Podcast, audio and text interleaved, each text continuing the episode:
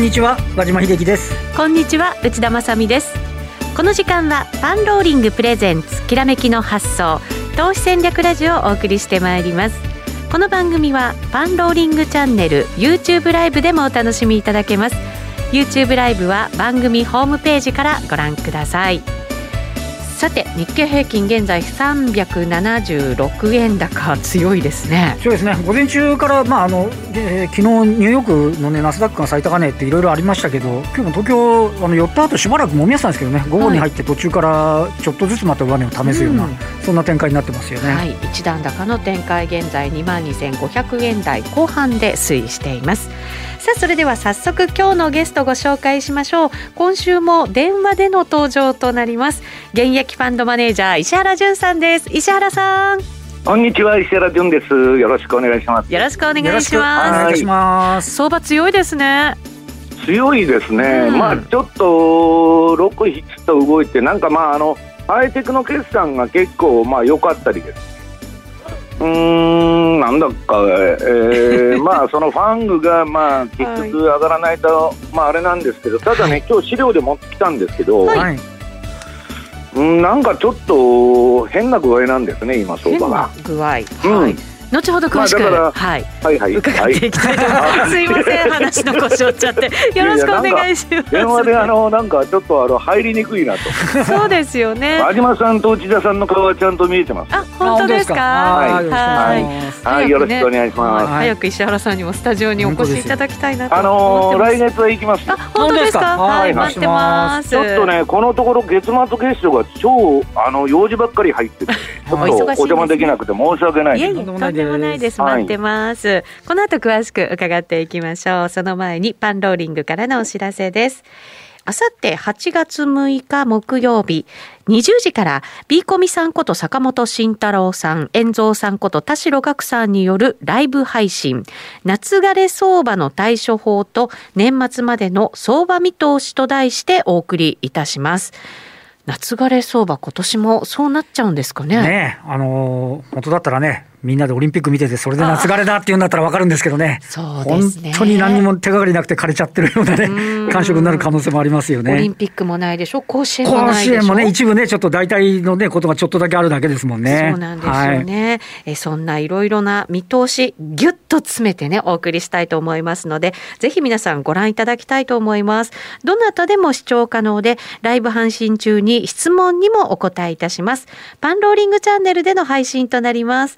視聴忘れのないようにチャンネル登録ぜひしてください。そしてパンローリング最大の投資イベント投資戦略フェアが8月29日土曜日にオンラインにて開催されることが決定いたしました、はい、多くの講師の協力のもと開催しました。3月のオンラインサミット。延べ9万以上の視聴があったということで、うん、これ再びやってほしいっていう声ねたくさん頂戴しておりました、ね、オンライン開催となりますのでこれまで遠方で参加できなかったという方もぜひご参加いただきたいと思います、ね、近場の方でもね炎天下歩っていくより家の中でゆっくりね 涼しく見た方がいいですよね。そうですね、はい、あのメモもしながらね、ね、家だったら本当にね、じっくり聞いていただけると思います。はい、事前登録をいただいた方には、詳細や各講演などが決まり次第ご案内いたしますので、番組ホームページからお早めにお申し込みください。それでは番組進めていきましょう。この番組は投資専門出版社として投資戦略フェアを主催するパンローリングの提供でお送りします。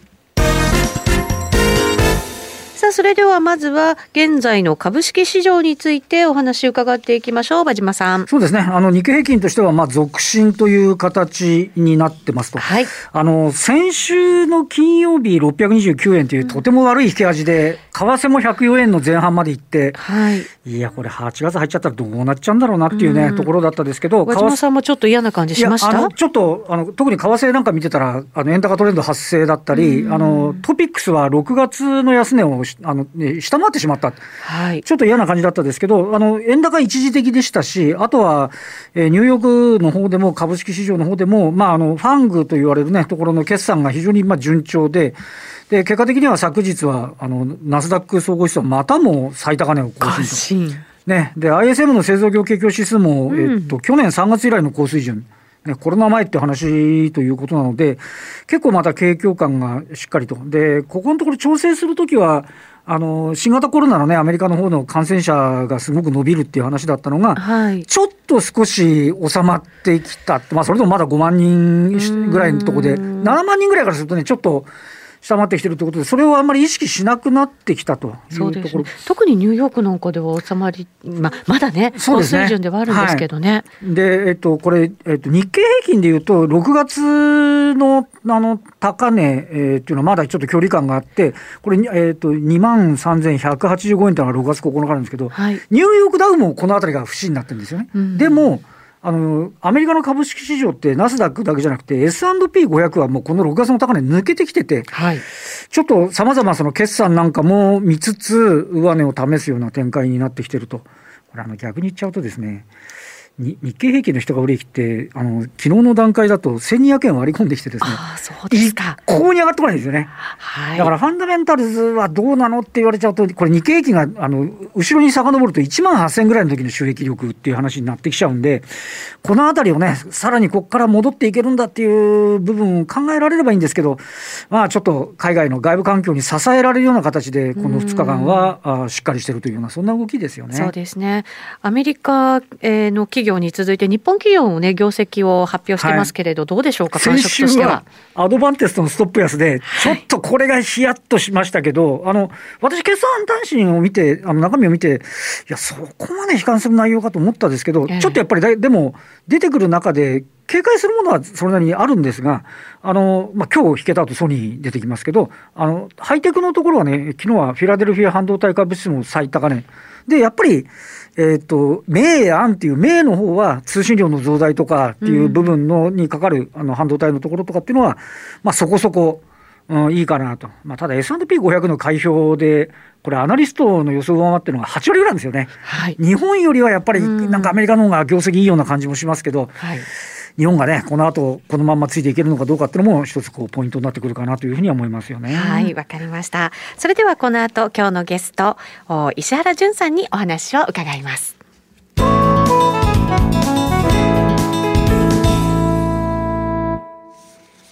改めまして今日のゲスト現役ファンドマネージャー石原淳さんと電話がつながっています石原さんはいこんにちはよろしくお願いしますよろしくお願いいたしますはいよろしくアメリカ強いですね。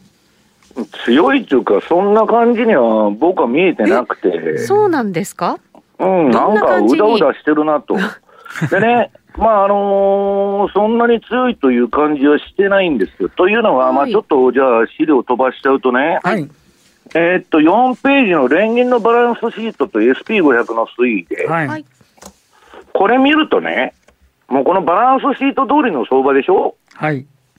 その、赤のラインのバランスシートが上がったら株が上がると、うん、でそれが今、横ばいになってきて、うだうだしてると、はい、いうことだと思うんですよ、だからなんか目先の上げ下げ、結構動いてるんだけど、うん、私の中で調整ランダム相場というか、上がったり下がったりしとるだけで、特に意味はないと。いうふうに見てるんです。うん、であの、これからの相場のことを言いますとね、もう私は8月の戦略っていうのはあのバシッと決まってるんですけど、はい、まあ、それはそうとあの、S&P500 指数の季節性がありまして、これ、シーズナリーチャートですね。はい、これ見てるとね、和島さん、その、7月から、えー、っと、これ、まあ、10月頃までは、まあ、9月ですね。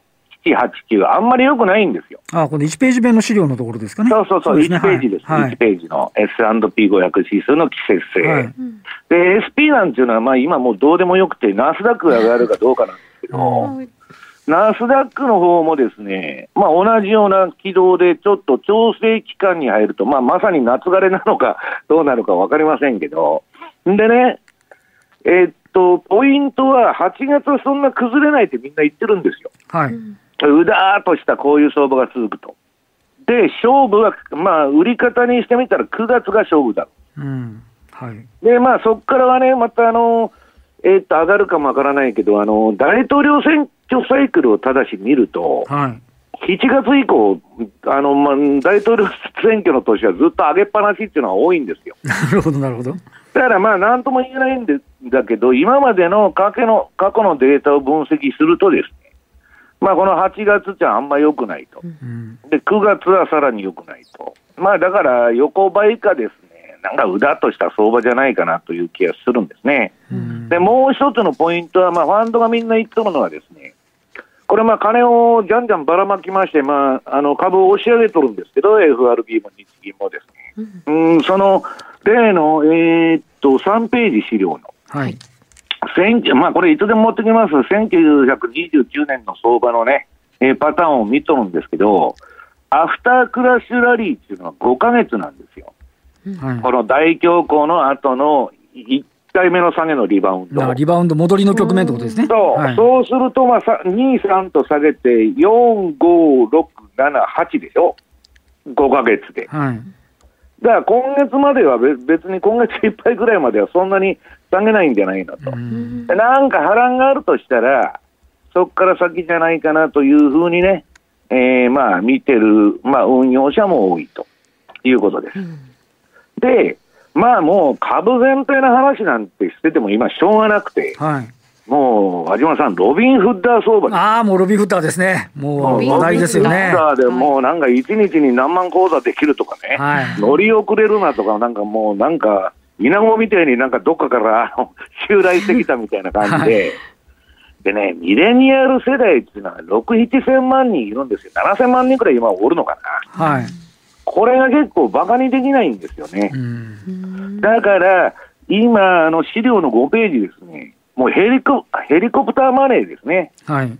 えーコロナ給付で事実上の MMT みたいな政策ですね、もう社会主義政策にアメリカになってると。はい。でまあ、給付金がどうかとかね、そのトランプが追加の対策を打ってくれるか、議会とまあまとまるかとかも、その金の流れだけを見とるわけですよ、市場は。業績なんかどうでもいいと。うん。で、そのヘリコプターマネーでね、その今、この M2 のマネーサプライが、これ、めちゃくちゃな上がり方じゃないですか、資料の5ペーねジ。絶壁のように上がってますね。はい。うん、そうですね。これは株も上がるでしょううん。という話で、ただこの局面怖いのはね、私はもう放送で言いませんけど、皆さんね、次の6ページの、レーダリオさん、世界、えー最大のヘッジファンドのブリッジウォーターのレーダリオが、まあ、30分で説明している経済の仕組みですね。はい。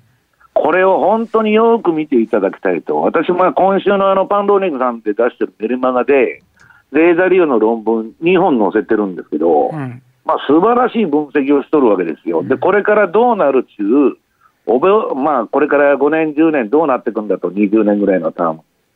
それを彼はもう見てるわけですね。で、この30分でわかる経済の仕組みの中のね、これ皆さん今、あの、YouTube 見ておられる方は、あの、ドルの札束で埋まっとるじゃないですか、そうですね。はい。この局面にあると。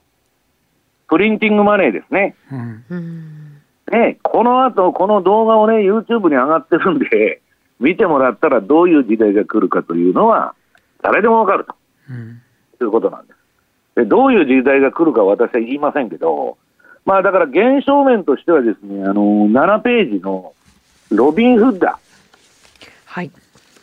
ここにもう、あのその手数料ゼロだっていうことでですね、まあ、そのゲーム感覚でもう若者が殺到してまして、まあ、給付金をそのまま口座に入れるとうんいうその人が増えてましてですね、あの内田さんもここに口座作ったら、毎日楽しく過ごせますよ。そうですか、ゲーム感覚で。ゲーム感覚なんですよ。で、最初はね、なんかわけのわからん、倒産仕掛けの株とか、オールドエコノミーとか、わけのわからん安い株をやっとったんですけど、はい。最近になってね、次のテスラ。うん。テスラ8ページにテスラの冷やしと順張り売買集団。これあの、パンローリングさんのカスタムチャートに私のあの、順張りの売買モデルをプロットしたやつなんですけど、めちゃくちゃ上がったんですね。まあ、その400ドルくらいから1500ぐらいまで行ったわけですよ、それ突破して。で、これね、今チャート見てもらうとちょっと小さくて見えにくいんですけど、はい。もうテスラの株終わっとるじゃない。おー横ばいでしょ、もそうですね。う。うん。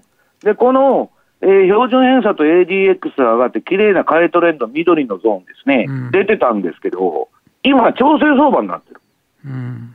だから、アマゾンとかもある日は上がったり、あの次の日は下げたり、まあ、テスラもそうですけど、なんか調整相場になっちゃったなと。うんうんだから私は全然今の相場、別に強いともなんとも思ってなくて、まあ、売りトレンドが出てるわけじゃないから、下げ相場でもない。ただの調整相場だなと。でね、このロビンフッドやっとるやつは、だいたい単価、客単価50万ぐらいなんです。はい。これでね、和島さんね、みんなオプションやるの。高くてね、アマゾンとか結構金いるじゃないですか。ああ、そうですね。はい。そうするとね、内田さん、オプションのページがあるんですよ。個別株オプションってことですね。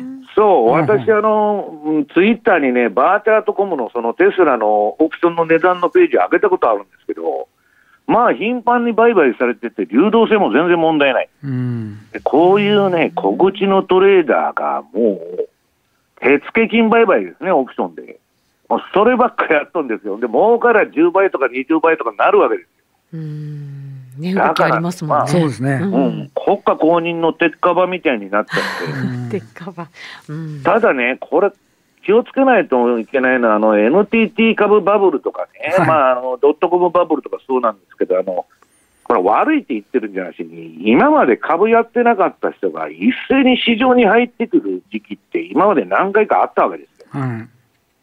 これはね、バブルの末期の象徴というか、それの警報シグナルだって言われてるんですよね。うん。だけど、まあ、今のところ、それでも金をばらまいて減らしてるわけじゃないんで、うんまあ、相場の下方硬直性っていう意味ではね、まあ、まだその、まあ、私は8月はレンジ相場じゃないかと思ってるんですけど、うん、すまあ、ちょっとそういう動きが出て、うん。なんかね、向こうの証券会社に聞いてるとね、機関投資家とかもそんな動いてないんですよ。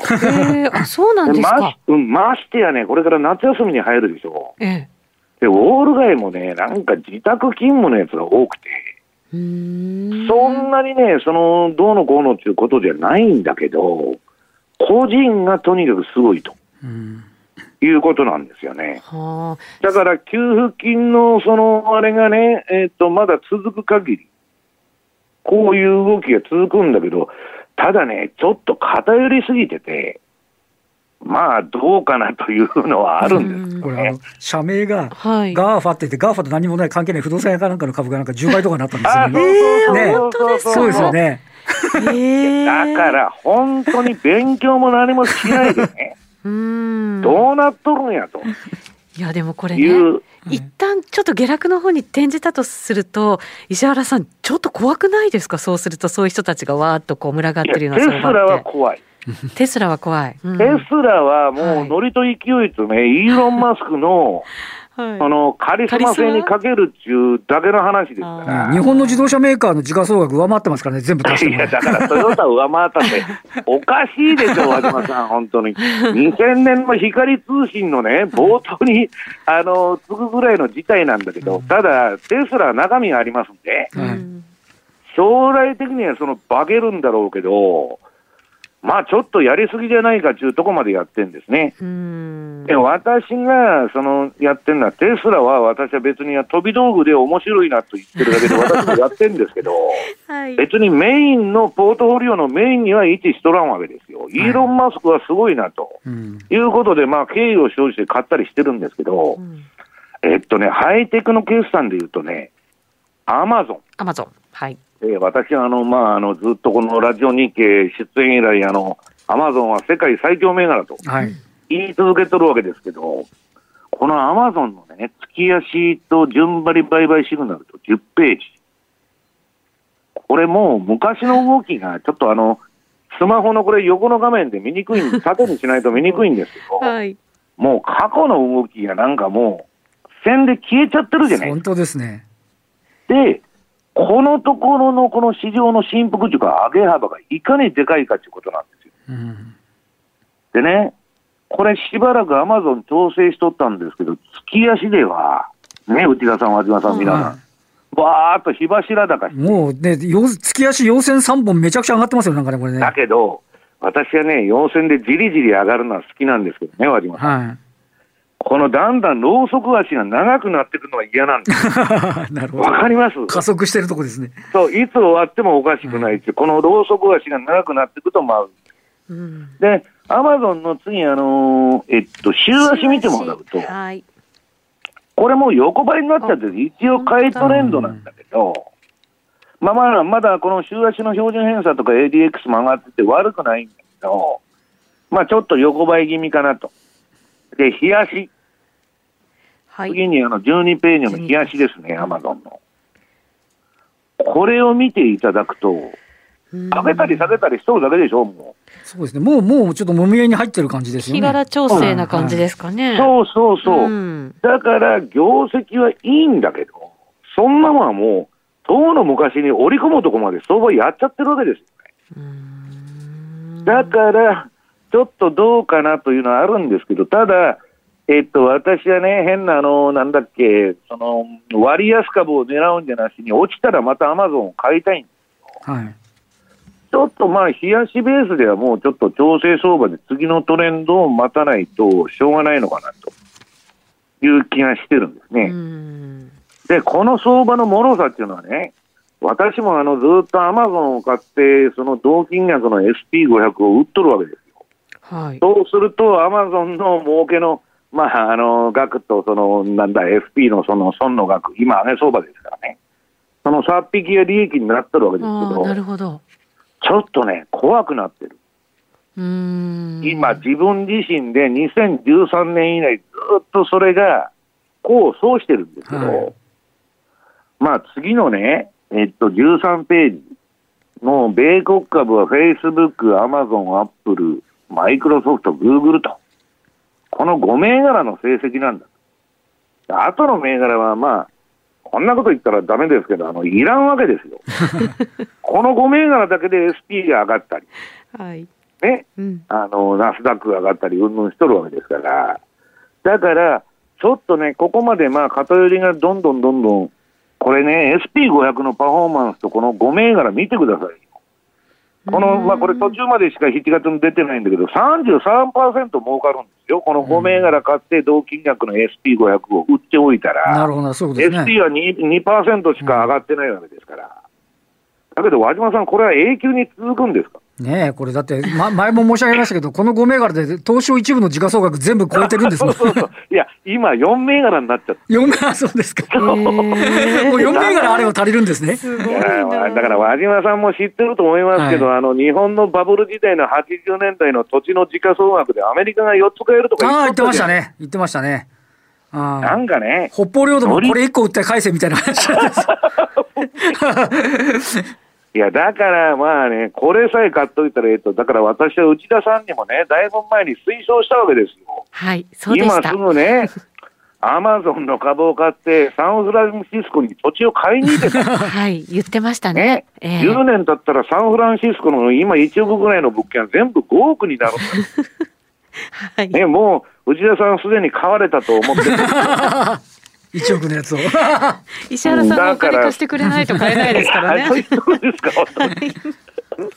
いや、だからそういう社交心をね、こう、煽られたロビン・フッダーがのく乗り遅れるなと。はい。でね、私のとこにも、あのわーわーわーわーまあこ、ここから買っていいのかとか、いろんな銘柄について、まあ、為替でも株でも質問が来るんですけど、うん。焦りとかね、乗り遅れるなとか気持ちでやってたら、相場って大損しますよ。うん、そうですねう。ん、いうふうに私は思ってるんですけどね。はい。はい。